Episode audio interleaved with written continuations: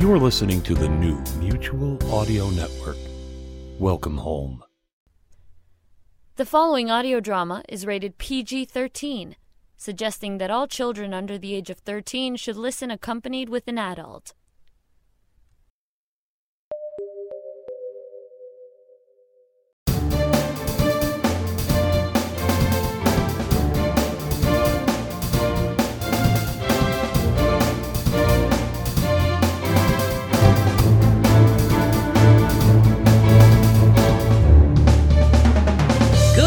Morning, everyone, and welcome to the Sonic Society, the world's largest showcase of modern audio drama. Today is episode 650, and I'm your host and the CEO of the Mutual Audio Network, Jack Ward, here with my co host and the voice I wish was my voice coming out sounding, David Ault.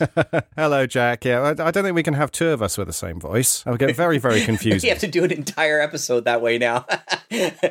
Jack has found the voicelator, I get Arnie punch card to create the voicelator 4000 where I sound like David Ault. yes, the would voice altulator. Yes, yes. Oh, You're dear, doing would- well, I hope. Yes, all very well, thank you. We've had had some rain, and now it's uh, nice and sunny again. So feeling like it's getting into summer. Yes, it's getting closer and closer for Sonic Summer Stock Theater. Oh yes, It'll fun. indeed. Yes.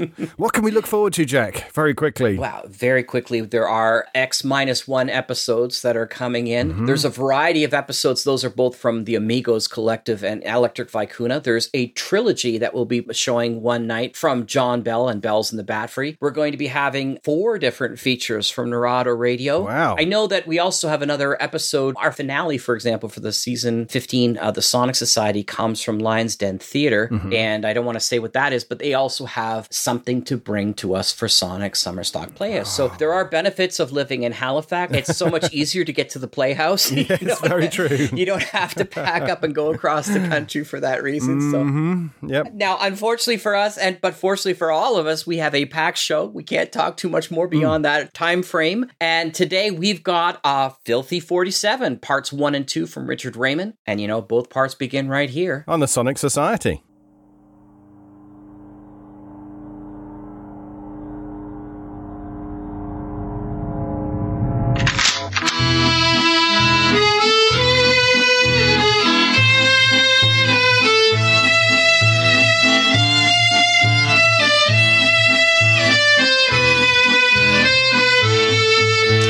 Filthy 47, an audio serial in four parts. Part 1.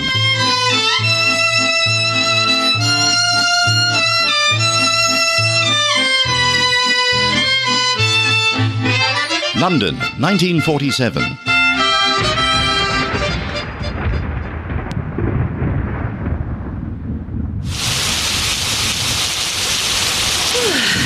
So much for Mr. Churchill's sunlit uplands.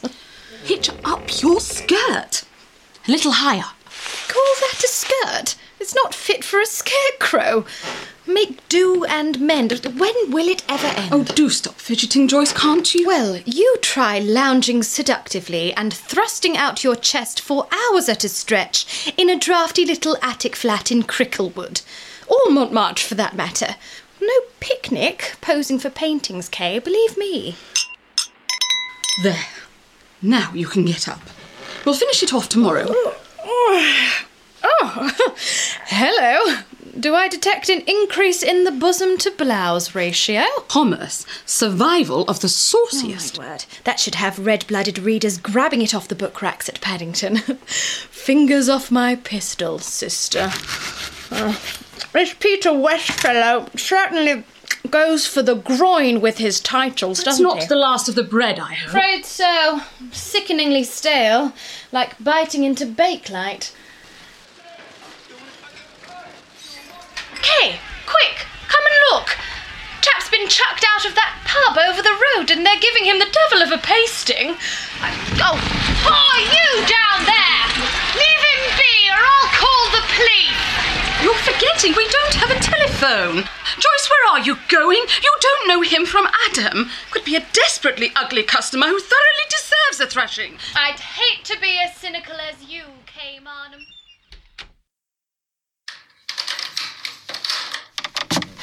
Better get these wet clothes off him or he'll wake up with pneumonia. Then we can bung him on the chaise longue. So, are you going to lend your assistance, Kay? Rather than lurking around looking like a dowager with a dysentery? Ah. Oh, I say. Something of a stallion, isn't he? Bet you don't get many of those to the pound. Must you be so coarse? Poor lamb, he's covered in bruises. Pickled in alcohol. Would you be so oh. callous if he were your brother? Yes, I would. My brother's a beast. What turned you so sour on men? Men.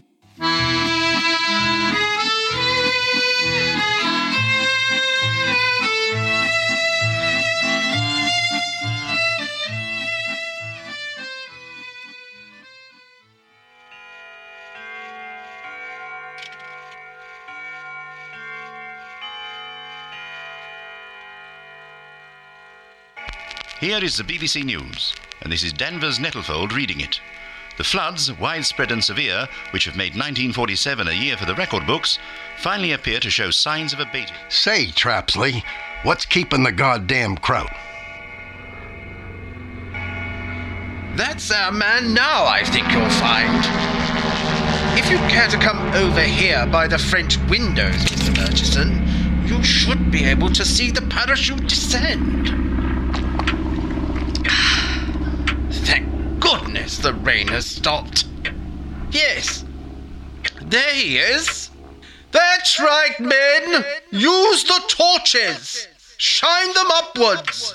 Guide him down. Center of the courtyard. All these footmen of yours, you always have 'em rigged out in that crazy livery? Most certainly. As long as there's been a Thrapsley at Thrapsley Hall. I mean, allow decorum to lapse, and before one knows it, the slippery slope to anarchy beckons. Ah, here he comes. Red in the sky. Shepherd's pie! Mr. P. Wendell Murchison, late of the U.S. State Department. Hauptsturmführer Walter Kessler. How was your journey, Herr Hauptsturmführer? I have no cause for complaint, Sir Reginald. East Anglia is hardly the Eastern Front. Hand over that formula, and you and your Nazi pals have your amnesty. Gonna take more than just atom bombs to rid the world of that ugly red rash. Russia, China, India next. The way things are looking. Wouldn't stand for any of that up the workers' codswallop here in Thrapsley. Socialised medicine. Healthcare from cradle to grave for the great unwashed. Not only does it go against the natural order, but who'll end up footing the bill? Our descendants, that's who. Thou curse us all, and quite rightly too, if we don't prevent those Lilliputian Labourites from undermining the vigour of the race with all this namby-pamby nennying. You said it, my friend. Medicine's a business, same as any other business. And government has no business butting in. Here, here! Ask any quack worth his liver salt. But one thing puzzles me, Hessler. Kessler. Why do you Krauts never use that idio what's Idiocy. A nerve agent formulated to target degenerate brains vulnerable to Bolshevist influence. In 1936, Professors Vollbrecht and Pohl theorized that political leanings have a physiological basis. Sure, sure. We get the picture. A gas with God on its side. Yes, quite. Only in the very last days of the war was the weapon perfected. But the factory was bombed and the research team killed before Idiothene could be produced in any quantity. And the formula lost. Or so it was believed.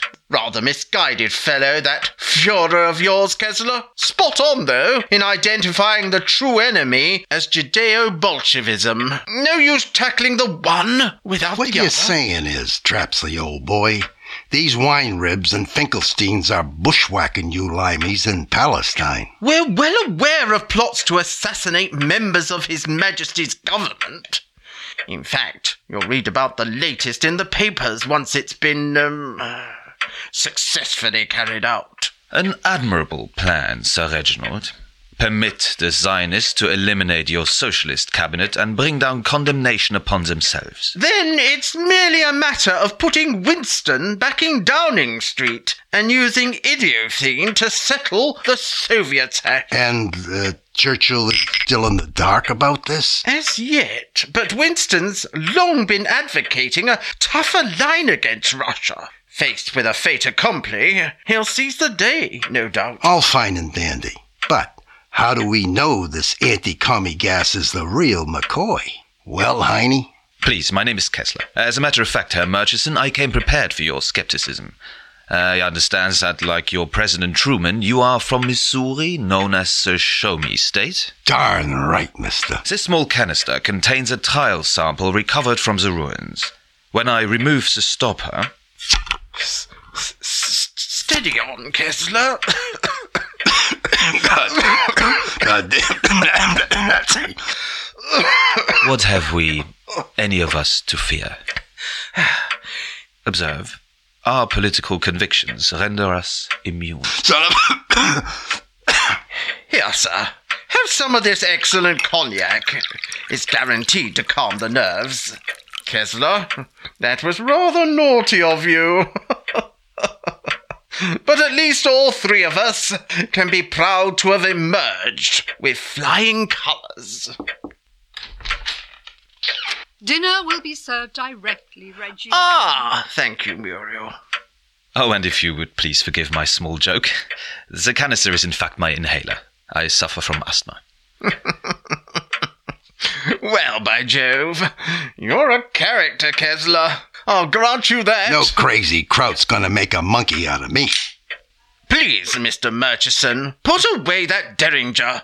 Bump off Herr Kessler, and we shan't get our idiot. Well, tell this wiseacre war criminal to quit needling me. Sir Reginald, please inform Herr Murchison that my name is Kessler, not Hessler, not Heine, not Kraut, and not Fritz. Kessler. Whatever. Kessler. Go win yourself a war bub. That's when you get to pick the names.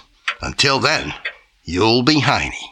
And like it. Gentlemen, please.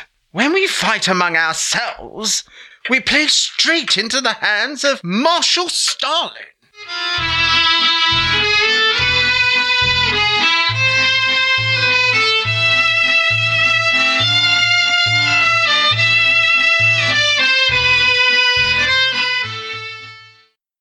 Oh, my head. Take it easy, chum. You're in safe hands. Look here, you can't stay. Kay, stop it. Ignore her. There's room at the inn. Oh, and I'm Joyce. And you're welcome to spend the night just where you are. Much obliged. Wouldn't send a dog out in this filthy weather. Atrocious. Yes, there's hardly been any left. I'm talking about that abomination over there on the easel. Fingers off my pistol, sister. Scarcely Somerset Maugham. I beg your pardon. Paperback thriller covers may not be the highest form of visual art, but they're my bread and butter. Kay's known in the trade as something of a dab hand. And deservedly so. What about all this West fellow has going for him? You can write a note to the milkman. I don't know. I'd say he has a certain penchant for the lurid. Oh, fiddlesticks. Never mind little Miss Highbrow. Many's the night I've cuddled up with a Peter West. Hasn't disappointed me yet. Well, I dare say his cover art and model account for most of his sales. Perhaps if he were here to defend himself, you wouldn't be quite so free with your opinions, Mr. West. Peter West. Many thanks, my good Samaritans. But to be perfectly frank, I'm not worth the trouble. I don't mind a reasonable amount of trouble. Well, I hope you don't live to regret it. Peter West is a lost cause. Peter West is a bona fide war hero. Breathtakingly audacious prison camp escape. Umpteen doodlebugs shot out of the sky.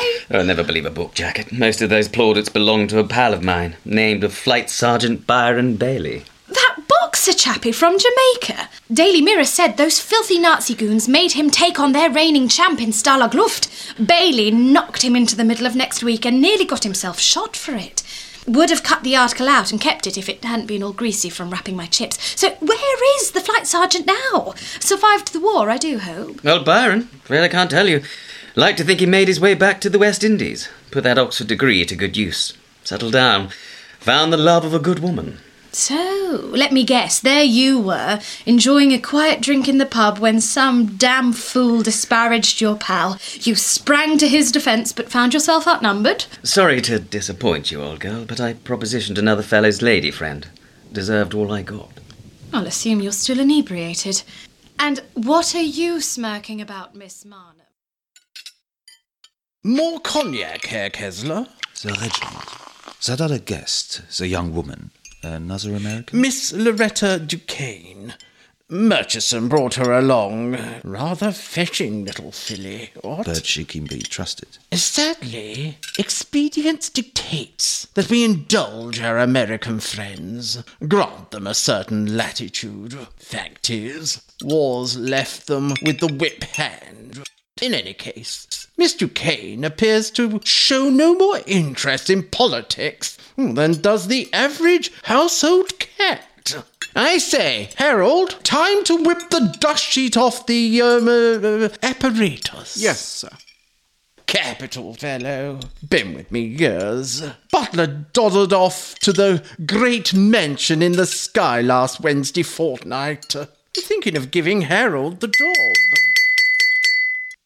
Might I have your attention, everyone? Say, Lady Muriel, ain't that a television?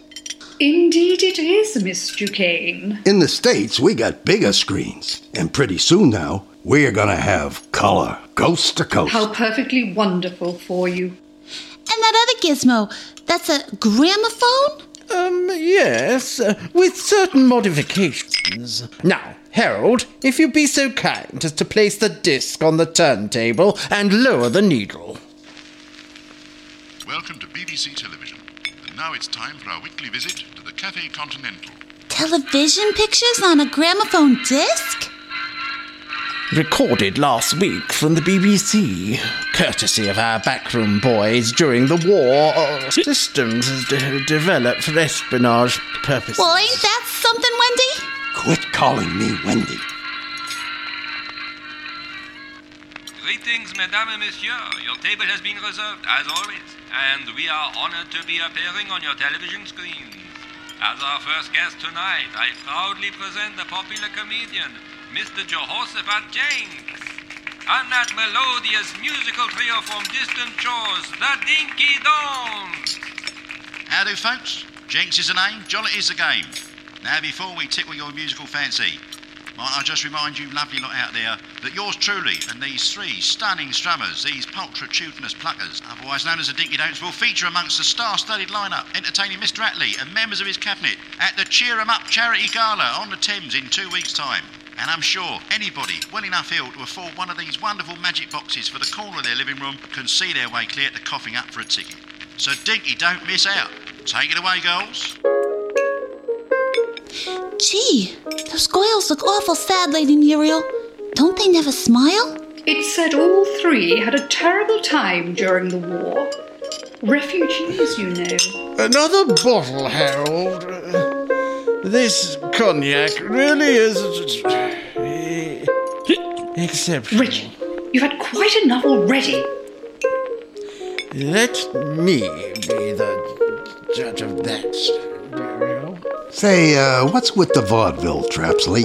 I didn't come all the way out here to Suffolk just to gawk at some cockamamie television show. Bear with me, Mr. Murchison. Its significance will become clear in Oh, take him to his room, Harold. Mr. Murchison. Herr Kessler, I must apologise on my husband's behalf. Reggie often topples after a tipple. Be sozzled for several hours, I expect. Now, as to the matter you've come here to discuss, I gather you've yet to reach an agreement? Uh, Lady Muriel, with all due respect, I'd prefer to wait until uh, Sir Reginald has gone to. Perhaps I ought to explain. You see, Reggie may believe he married a pea-brained debutante, but in truth my husband seldom strays far beyond the confines of his fool's paradise. During my parachute descent, Lady Muriel, I happened to witness a momentary break in the clouds through which I caught the briefest glimpse of some quite unexpected atmospheric coloration. Herr coloration. Kessler, before discretion sends you any further around the houses, simply say your piece and I will say mine. Red in the sky. Shepherd's pie. Gnädige Frau, may I offer my wishes for Sir Reginald's speedy recovery and express my admiration for your forbearance? Your uh, past is showing, Herr Kessler. The belt keeping off the trousers of that dapper tweed suit of yours. It sports a rather distinctive buckle. SS, I believe. A gift from from my mother. Well, what do you know? The sentimental stormtrooper. Aw, give the poor guy a break, Wendy. I think it's sort of sweet.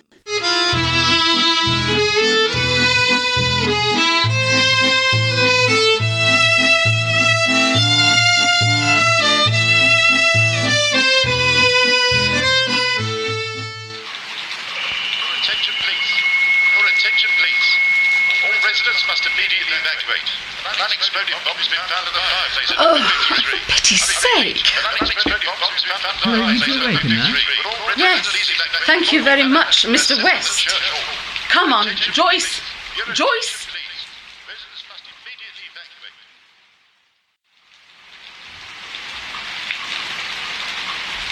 A fine kettle of fish, I must say. The church hall's locked up, and no one seems to know who has the key. Over there, that shop doorway. Oh, what's the use? I'm soaked to the skin already. But this little nook has seen a good few knee tremblers. Joyce, please. Well, Peter's a man of the world, aren't you, Peter? Putting a brave face on it is all very well, but might I remind you that number 53 is right next door, and we had no time to bring anything with us. If the bomb goes off, that's my entire livelihood upended.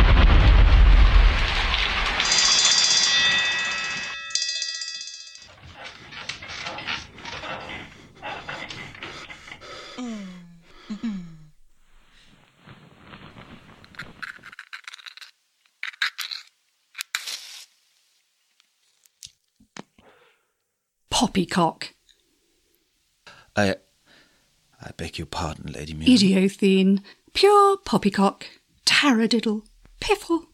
There is no such thing as a nerve gas that only kills communists. Lady Muriel, I assure you. Herr Kessler, please do not insult me. Reggie and Mr. Murchison may have succumbed to wishful thinking, but some of us are perfectly capable, as our transatlantic cousins so trenchantly put it, of distinguishing shit from shinola.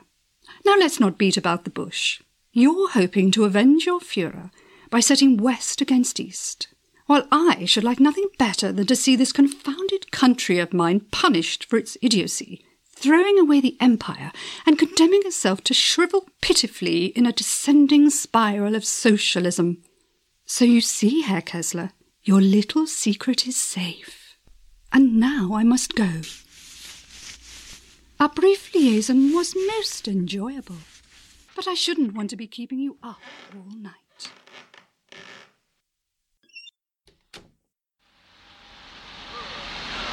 Real stroke of luck, these fellows happening along and giving us a lift in their lorry. Three rousing cheers for the Polish Resettlement Corps. I'm impressed with your grasp of the lingo. I've been out with a pole or two in my time. Grand chaps. As are Yanks, Canucks, Kiwis, and Aussies, in my experience. Which does have its limits, I hasten to add, in the light of that expression on your face. Merely a shadow cast by that stormer. Oh, and six feet two inches. Beg pardon? My height. Your dismay didn't go unobserved. Men aren't mad keen on being towered over, as a rule. Well, I dare say one could adjust. At a pinch. No doubt you've also taken note of that butterfly tattoo on my shoulder and drawn certain less than edifying conclusions. Well, not only a tattoo, but muscles. Feel for yourself. Need a hand unscrewing that thermos? What?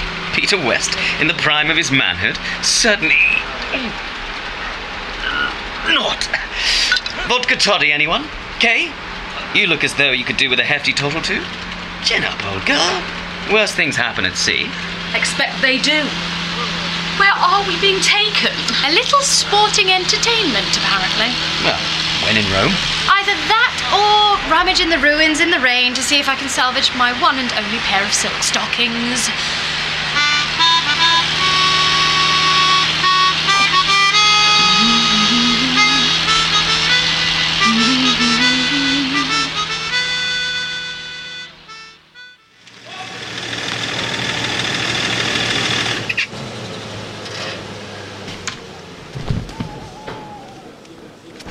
Many thanks, comrades. Apparently, if we mosey on over to that Nissen hut yonder and ask politely, someone might be kind enough to kit us out with dry duds. Can't guarantee they'll be natty, but gift horses and all that.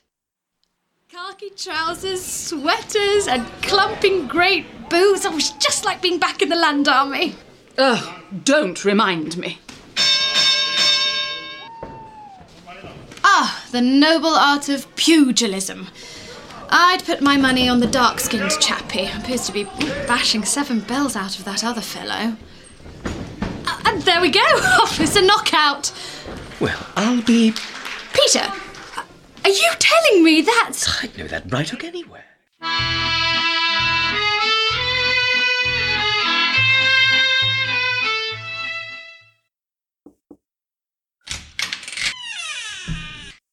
Miss Duquesne? Lady Muriel, I I couldn't sleep for thinking about poor Sir Reginald.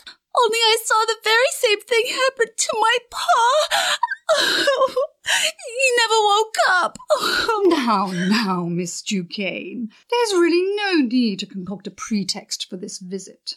We both know very well why you're here. All those coy little glances at the dinner table. Guess I'm no great shakes as an actress, huh? Au contraire, your eyes spoke volumes. I was about to take a bath. Perhaps you'd care to join me?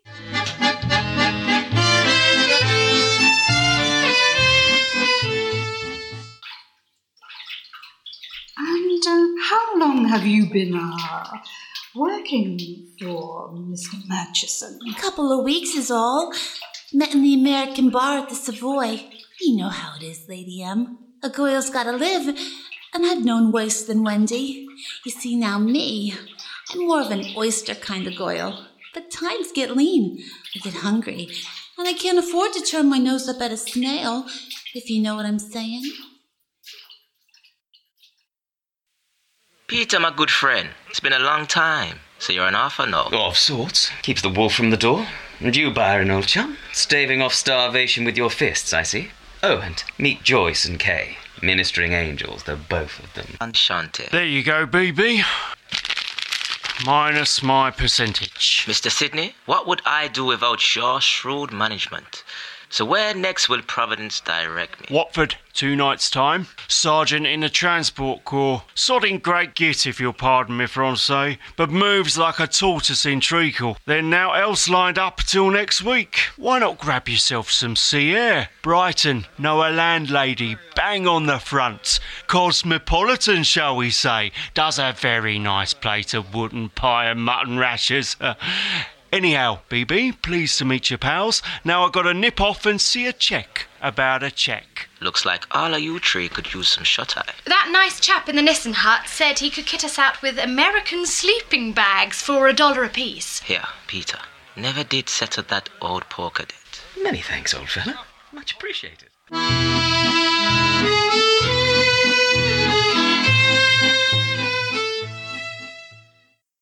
Craziest yarn Darling Joyce chose that moment to burst into song. Oh, please shut up and let me go to sleep. Why did you have to choose my ventilation grill to hang around? What those two poles in the back of the truck were saying, we're planning to do the dirty on our Russian chums. Twist their arms till they turn and trot off home. Hmm. Easier said than done. Not only that, but they're aiming to put Churchill back in the driving seat. A certain P. Wendell Murchison. Name rings a fellow Truman kicked out of the State Department a while back for warmongering. Ah, yes. Big, bluff, Wallace Beery type. Goes around in a cowboy hat. Still like to keep up the news, I see. Citizens' responsibility, Peter. anyway, seems this Murchison had dinner last week with some top brass from the Polish government in exile. Brother of one of these chaps in the truck dished up the grub. table talk was all about Nazi nerve gas that only killed communists. And pigs are like Spitfire. My sentiments exactly, Byron, old chum. Point is, there's a gem of a fairly decent thriller plot in there somewhere. And boy, do I need one. I was out of ideas till I heard those two poles nattering away. Out of ideas, maybe. Out of luck. Joyce and Kay, you mean? Oh, I'm head over heels. Don't ask me to choose. You flatter yourself, Peter West. I'm famished. Let's see if there's any breakfast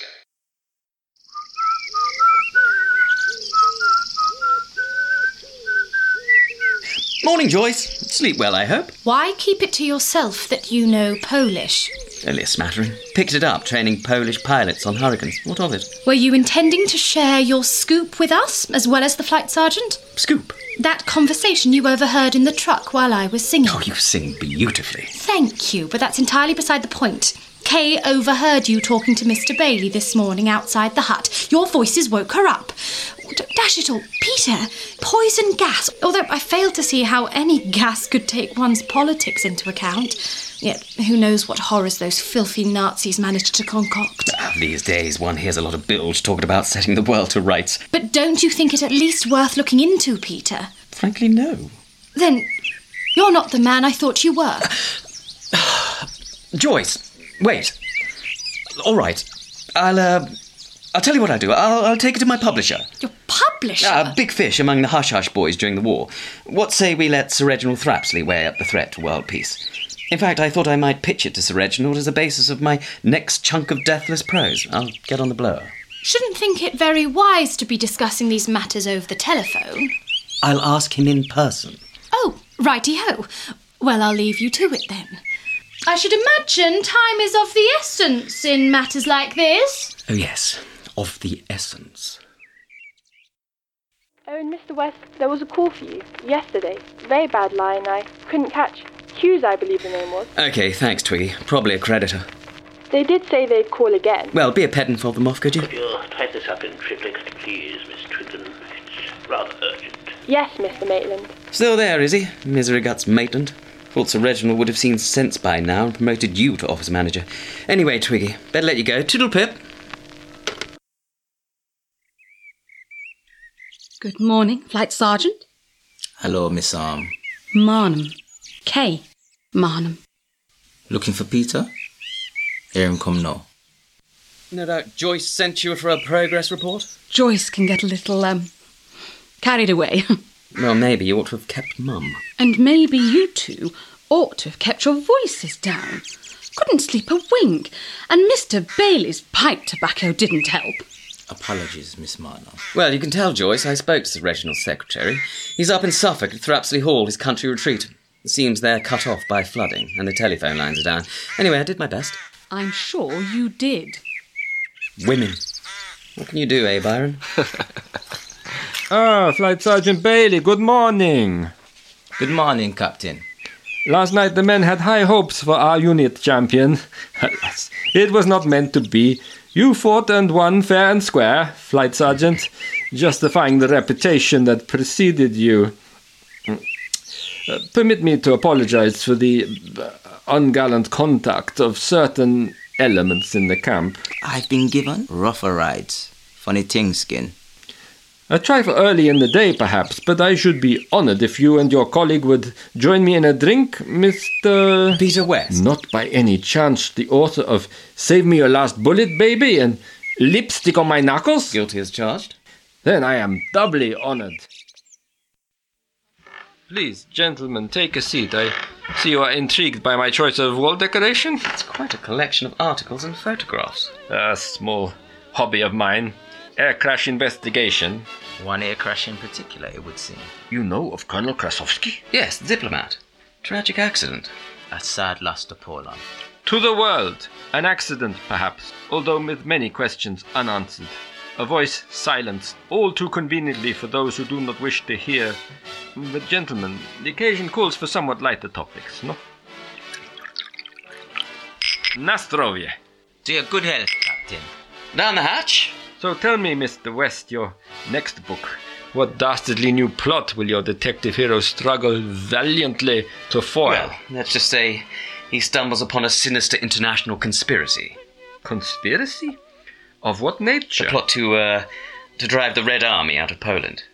But the Allies would be vastly outnumbered on the battlefield. Nazi nerve gas. Only kills communists. Yes, I know. Laughably far fetched.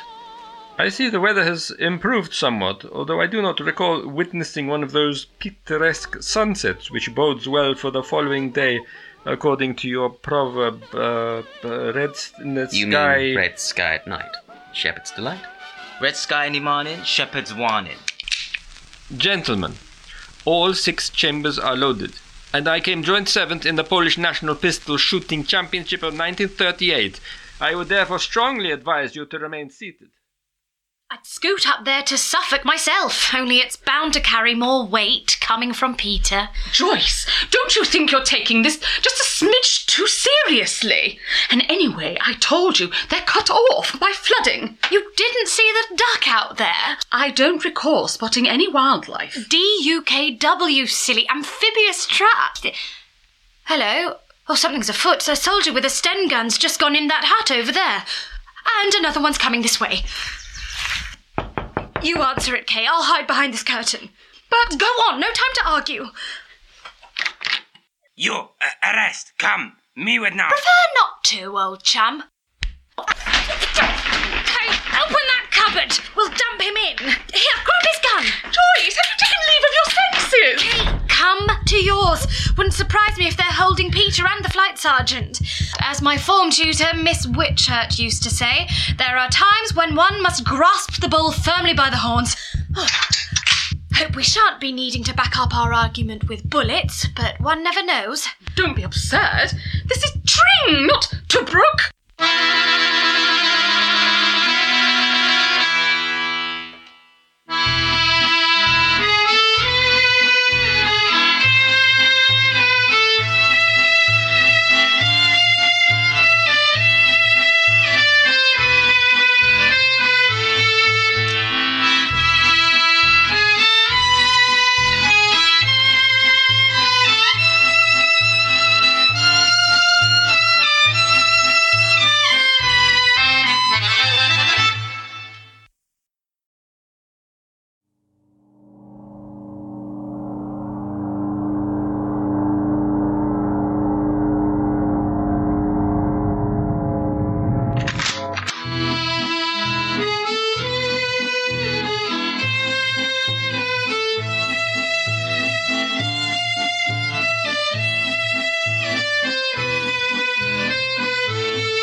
Filthy 47, an audio serial in four parts.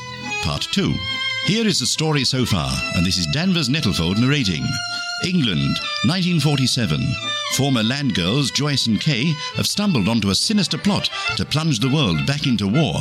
Together with two recent acquaintances, pilot turned pulp author Peter West and his old comrade Flight Sergeant Byron Bailey, our intrepid heroines have got themselves into a serious spot of bother at a Polish resettlement camp somewhere in deepest Hertfordshire.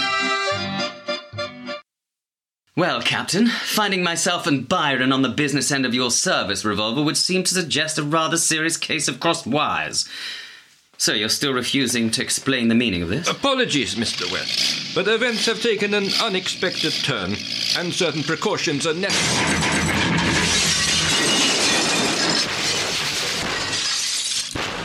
Well, come on, the pair of you. Don't just stand there staring. Get in. Haven't you ever seen a duck truck before?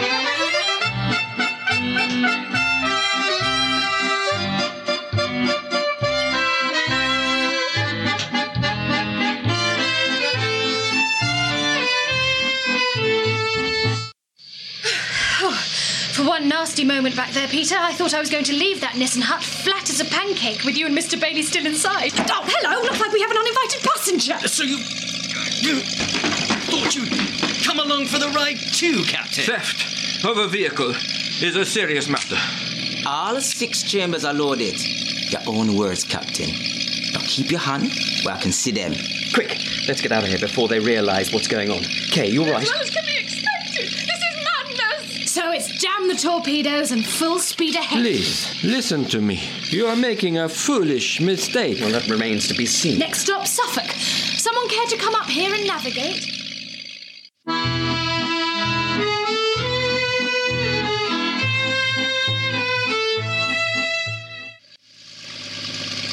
Well, there's a textbook case of using confusion to make good one's escape. Now we've put a fair few miles behind us, Peter. Do you think we might stop for a moment? Nature's calling rather urgently. Up there, that little farm track running behind those trees.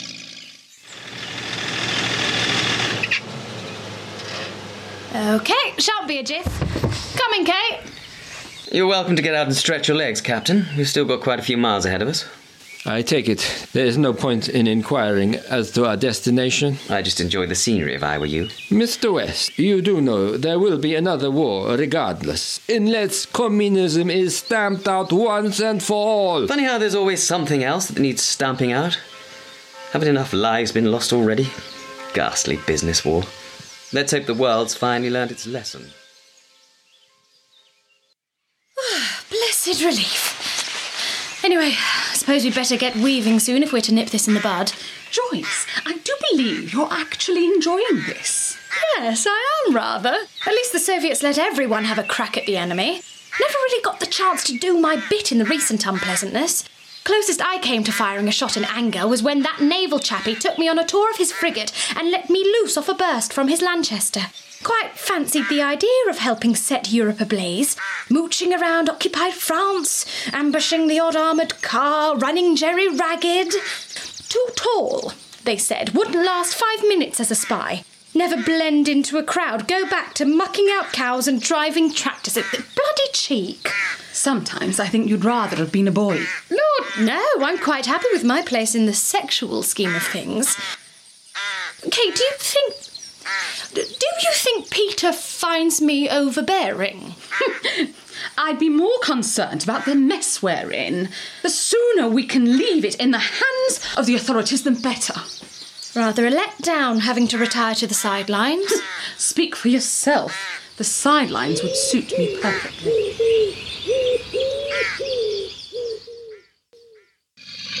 Sure you wouldn't like a turn behind the wheel, Peter? You're doing fine. Thank you. Water, water everywhere. Well, at least it's no longer falling out of the sky. How much further, I wonder? There, on the horizon, see it? Thrapsley Mound. Thrapsley The second tallest hill in Suffolk. A county not exactly famed for its undulation. Hello, seems one of your fellow pilots has engine trouble. Amphibian. Sea otter, by the look. Plenty of places to set her down with all this flooding. Appears to be heading towards Thrapsley.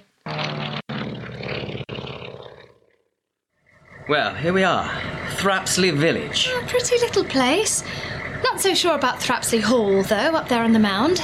Looks like Dracula's castle. And there, down by the river, isn't that the aircraft we saw earlier? Hmm, good to see they got down safely. Pilot and two, oh, three passengers, all female, being collected in a handsome bottle green shooting brake by two footmen bedecked in splendidly antiquated livery. Curious I'm curious.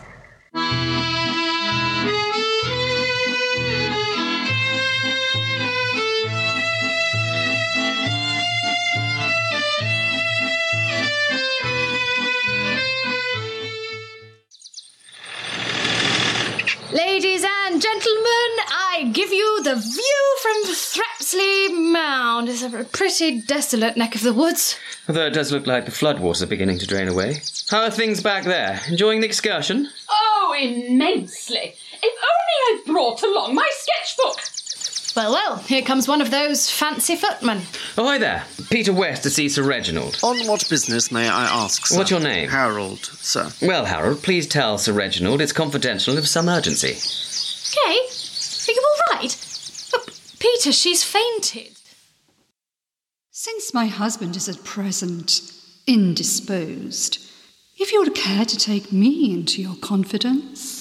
Madame, this is all the fault of foolish rumours. Some of us have reason to believe they may be more than just rumours, Lady Muriel. Damn good reason. Well, while you assess the risk of unburdening yourselves, please accept my hospitality.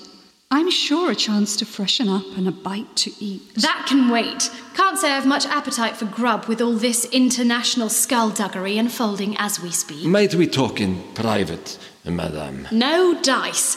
No telling what kind of yarn the captain here might try and spin behind closed doors, seeing as he's in on this filthy scheme to start another war.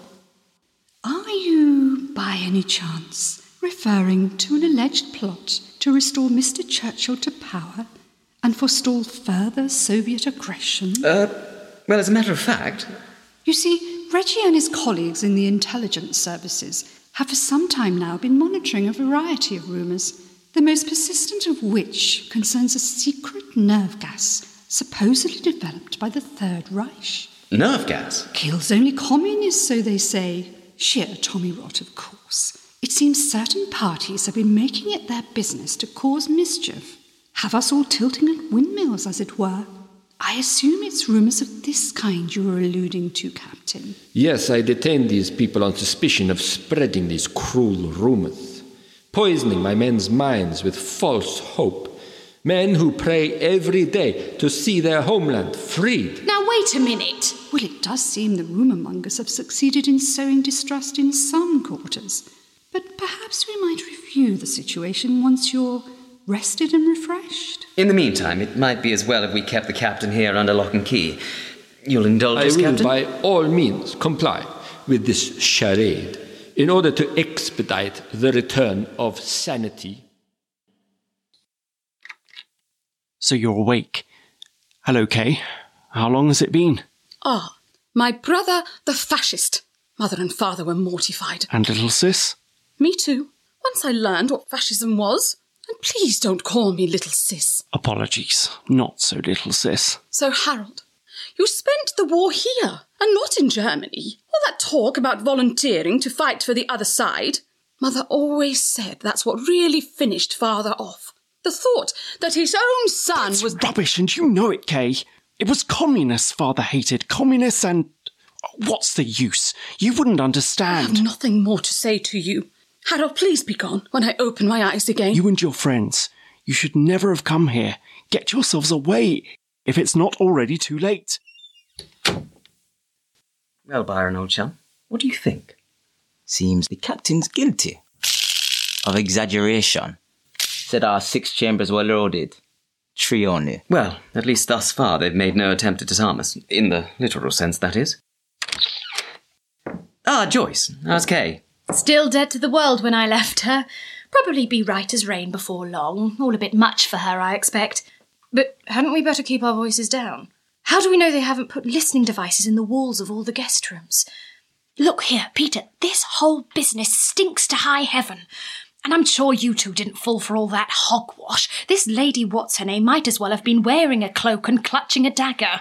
Well, if Lady Muriel's not telling the truth, the whole truth, and nothing but, then what exactly do you propose to do about it? Biggles wouldn't stand there looking stumped. Where's the Sten? Weapon envy, eh? Oh, it's safely hidden away. No doubt her ladyship thinks she's pulling the wool over our eyes by not behaving like the Sheriff of Tombstone and insisting we surrender our shooting irons. So, anyway, Peter, what's the plan? Let's not rush into anything. Careful thoughts required. Life being stranger than fiction, there does remain the possibility, however faint, that we're barking up the wrong tree. Intuition, Peter. I'm asking you to trust mine. Oh, just stay in your room for now. Oh, Looks like I may have landed us from the frying pan into the fire. Sorry, Byron, old friend. What was it the man said? Fate calls the tune.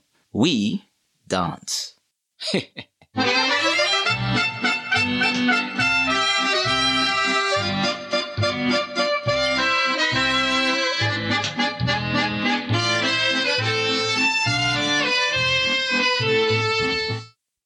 how is Sleeping Beauty? Seriously, though, Kay, you did have us a little concerned. Just fatigue, I expect. I'll pass around my apologies. Next time, I'll give you fair warning before fainting. Did you see Peter's publisher? Sir Reginald's unwell or something. We spoke to his wife, Lady Muriel. Bit too Dornford Yates for my liking. Makes Judith Anderson look like Judy Garland. Seems to know a suspicious amount about this whole business. Claims it's just rumour mongering. All pretty rum, if you ask me. Why are you burrowing under the bed? Oh, dear Lord, I might have known that ugly thing. May need all the firepower we can muster before the night's out. Talk about a nest of vipers. Joyce, for heaven's sake, you can hardly go waltzing around here armed to the teeth like some mountain brigand. Please put down that stem gun and see sense. Sten, silly, with an N. Well, how would I know? I'm an artiste, not an armourer. Play our cards close to our chest, you mean? Box clever. Quite right, Kay. Back under the bed with it for now, I suppose. Anyway, I'm off for a nose around. See how the land lies. Cheerio!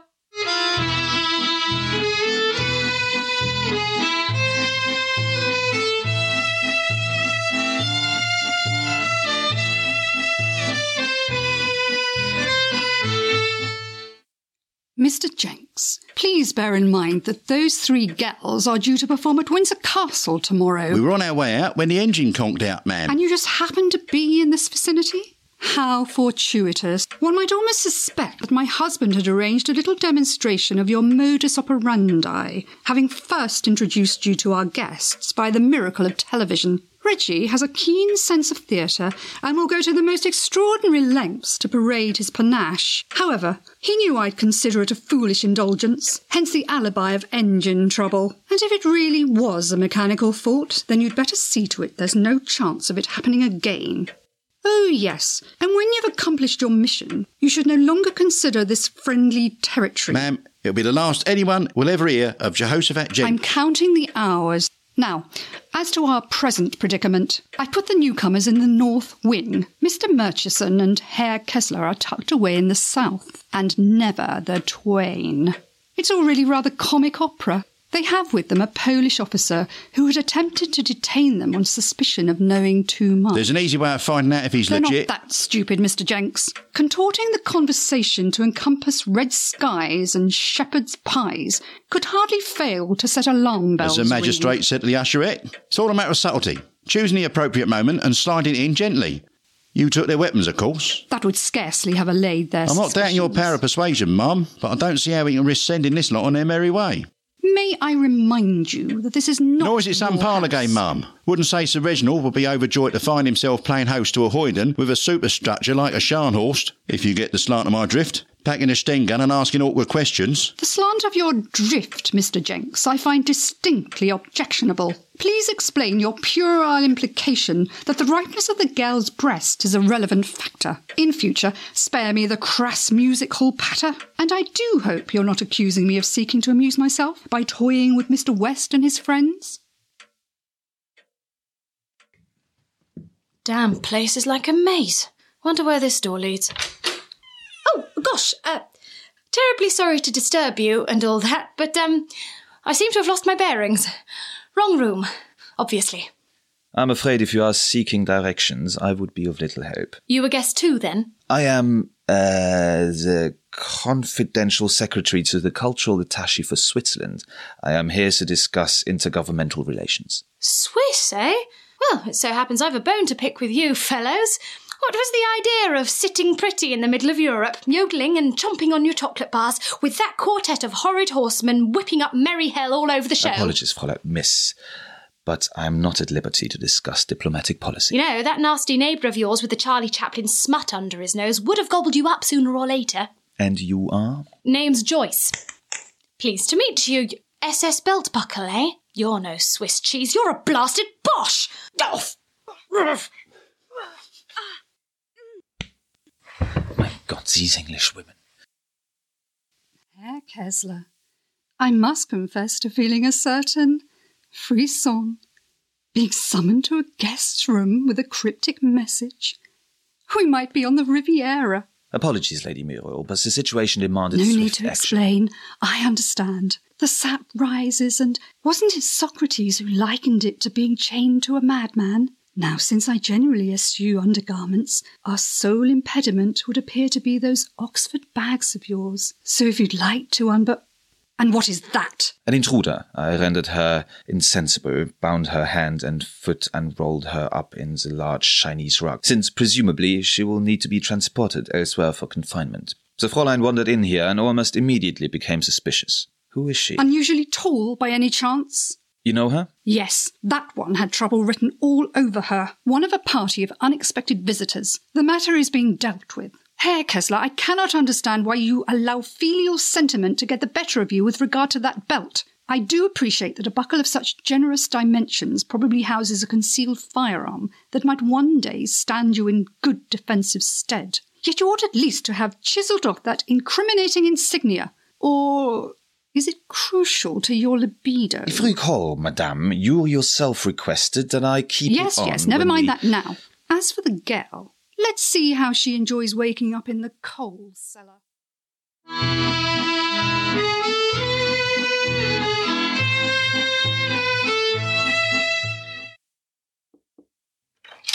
Mr. West, Flight Sergeant Bailey, you are cordially invited to the ballroom where refreshments have been made available. Thanks.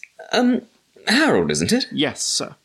May as well bring along the captain. Mustn't forget the Geneva Convention. Imagine he's feeling peckish by now. Tell me, Harold, am I right in thinking that chap over there nibbling on a cocktail sausage is none other than Jehoshaphat Jenks, the radio comedian? It is, sir. Sir Reginald and Lady Muriel are in the habit of entertaining a wide variety of guests. And those three young ladies, I'll hazard a guess they're triplets. The Dinky Don'ts. Ah, the musical trio. And they're here to perform. I imagine so, sir. How do? Just a job for the weary traveller, eh? Jinx is a name, Jollity's a game. And how's our colonial chum? Not too cold for you, Hutch, I hope. Whoops. Oh, sorry. Can I just squeezed by you there.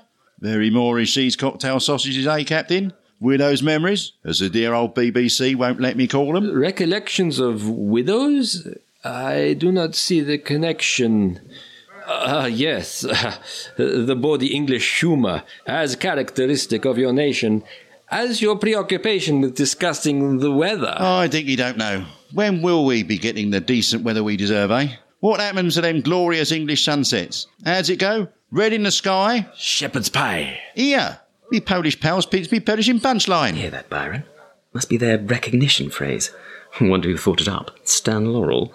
Ah, Kay. Up and about again. Bearing up, hmm? Like some tea? I'll be mother. Joyce brought you up to date. I thought she'd be back by now. She went to look around. I told her not to leave her room. You expected her to listen. Well, you don't know Joyce at all. Lady Muriel, hello again. Good evening, Mr. West. And Flight Sergeant Bailey. I see you're admiring the portrait of my illustrious ancestor. George Plantagenet, Duke of Clarence, if I'm not mistaken. You evince an impressive knowledge of English history, Flight Sergeant. Random snippets gleaned on tedious train journeys. Magazines leaf through during idle moments, including a rather lengthy article about that fellow up there. Apparently, him have descendants who claim to be England's true royalty. Yes, some of us certainly do feel, uh, cheated, shall we say. I'd be delighted to discuss the matter in detail at some more convenient juncture, but for now, if you'd all please excuse me. And now, ladies and gents, in appreciation of the generous hospitality furnished by a distinguished hostess, I give you the three and only Dinky Don'ts.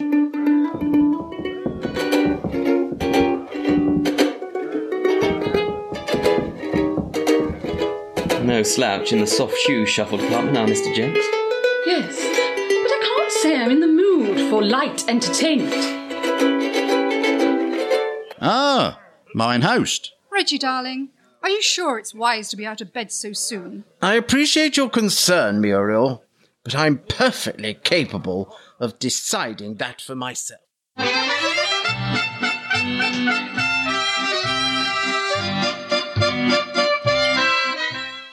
you see, Reggie, the matter's been dealt with. Merely an unfortunate misunderstanding. Sir Reginald, I feel I owe you and your good lady wife an apology. Not at all, West, not at all. And you, Flight Sergeant, a pleasure to make your acquaintance. Now, if you'll please excuse me, I've some rather pressing business to attend to. Well, Byron, old chum, what gives? I know that expression. Glimpsed a curious sight through the window just now. Two footmen carrying a rolled up carpet across the courtyard. Dumped it through the doors of what looks like a coal cellar. The carpet was wriggling like a snake. Very large, very angry. Joyce? So that's the score. I'm going down there. Then you'd better take. What is it? I was about to give you the captain's revolver, but it gone. Seems we have a pickpocket in our midst. Jenks, I'll bet. Never did take to him on the wireless. Always seemed a bit of a smarmy Herbert. But what about Joyce? If you'd care to kick up a diversion, Byron, old man, I'll slip off. Miss Marno, When I leave the room, tell them you train as a nurse, then follow me out. I don't understand. You will. Boy! Oh, God, Lord! Jeez! I! No! Everything all right over there, Flight Sergeant? Me stomach! I! Me sorry! Oi! My word. Hmm, Poor chap. Looks like good solid English grubs wasted on Sam. I've some nursing training. Excuse me. Yes, it's a coal cellar, all right. Joyce! Joyce! Ah!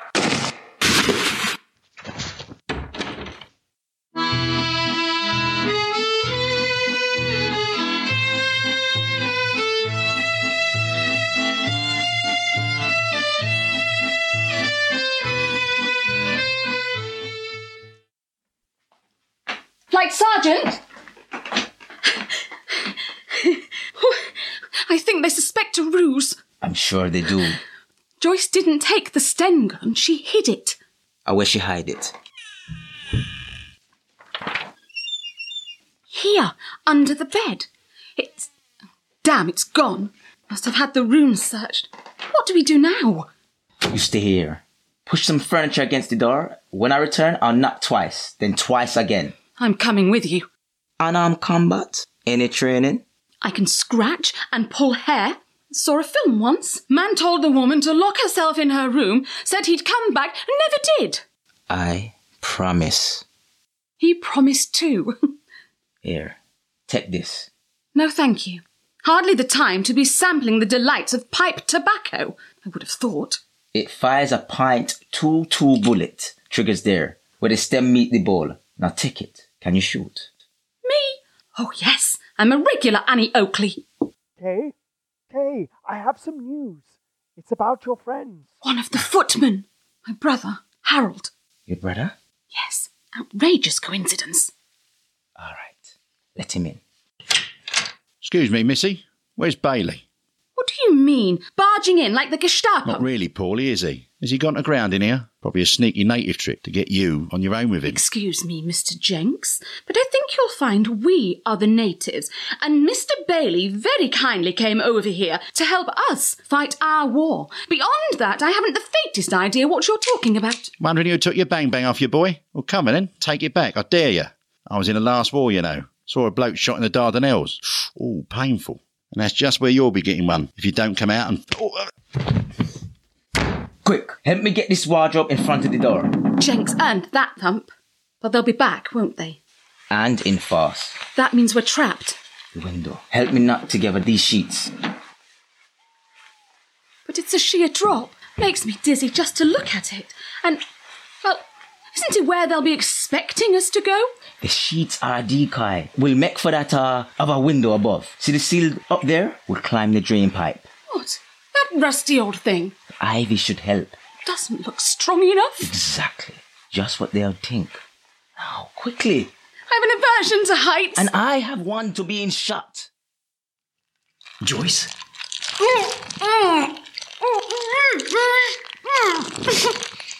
Joyce, thank heavens. Now let's see about getting you untied. Oh, Peter!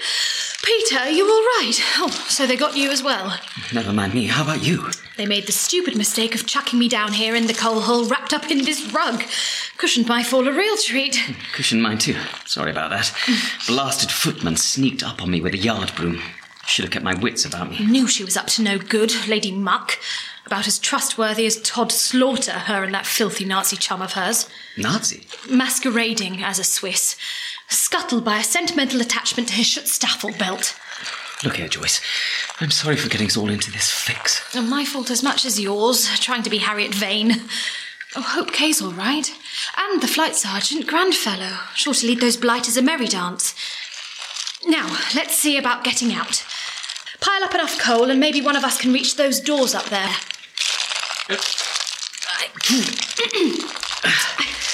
Oh, It's no good. We'll never. Climb up me.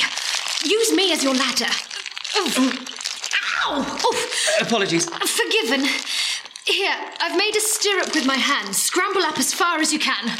Or stand on my head if need be. Don't be silly. Uh, No time for squeamishness. Now, what about if I grab hold of your ankles and lift you like. So. Now, stretch. It's no good, Joyce. It won't work. That's defeatist talk.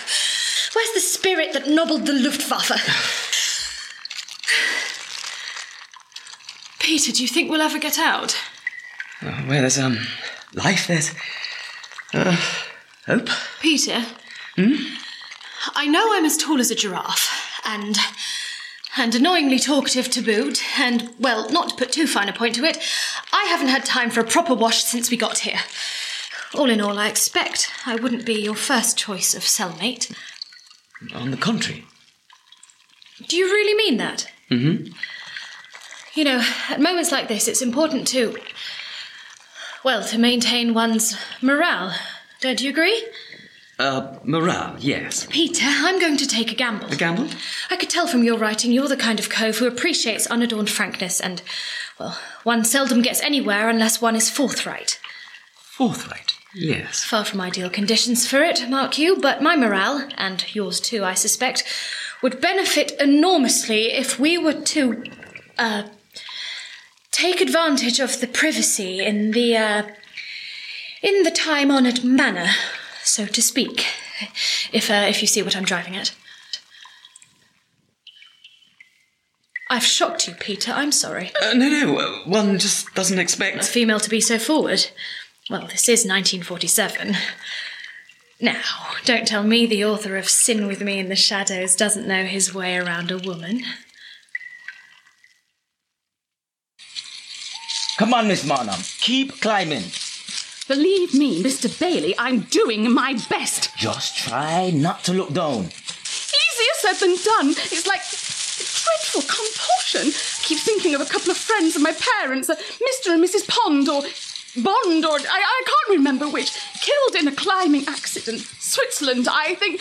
Oh, oh, was it the French Alps? Anyway, awful business. There. Now, scramble upon the window sill. And if the window is locked? We'll break the glass. Oh, no, we won't. It's bricked up. The window attacks. Remiss of me. Should have thought of that before asking you to. No need to be so hard on yourself. I didn't think of it either. And by the way, Mr. Bailey, how did you end up owning a tobacco pipe that fires bullets?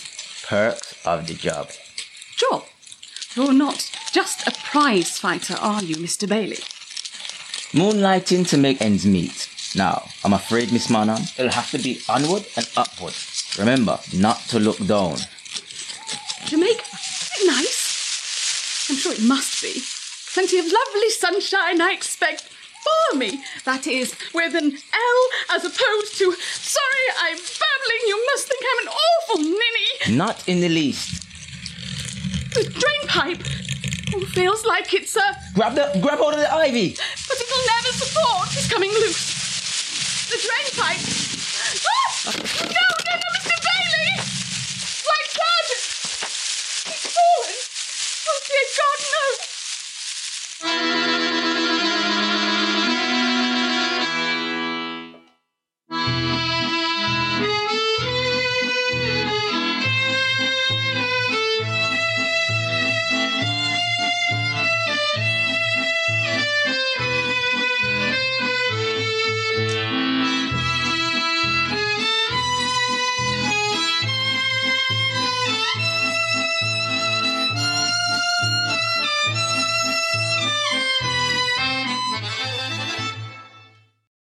And that's this week's show. Please check out the show notes for Filthy 47 from our website at sonicsociety.org. Go and finish off the mini series and let them know how much you've enjoyed their show. From Jack and myself and all of us here at the Sonic Society, please be safe until we see you here next week.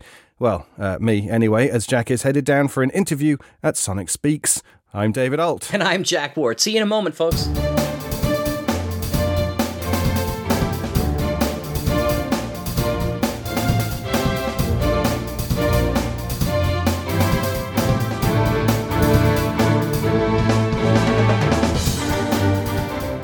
Sonic Society is written and produced weekly by Jack J. Ward and David Ault, with original music by Sharon B. at sharonb.com.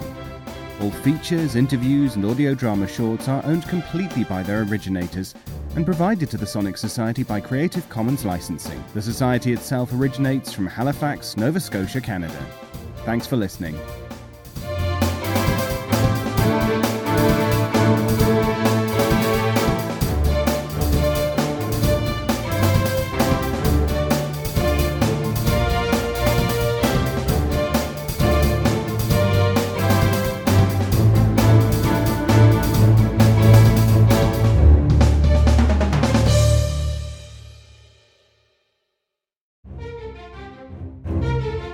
This has been an Electric Vicuna production.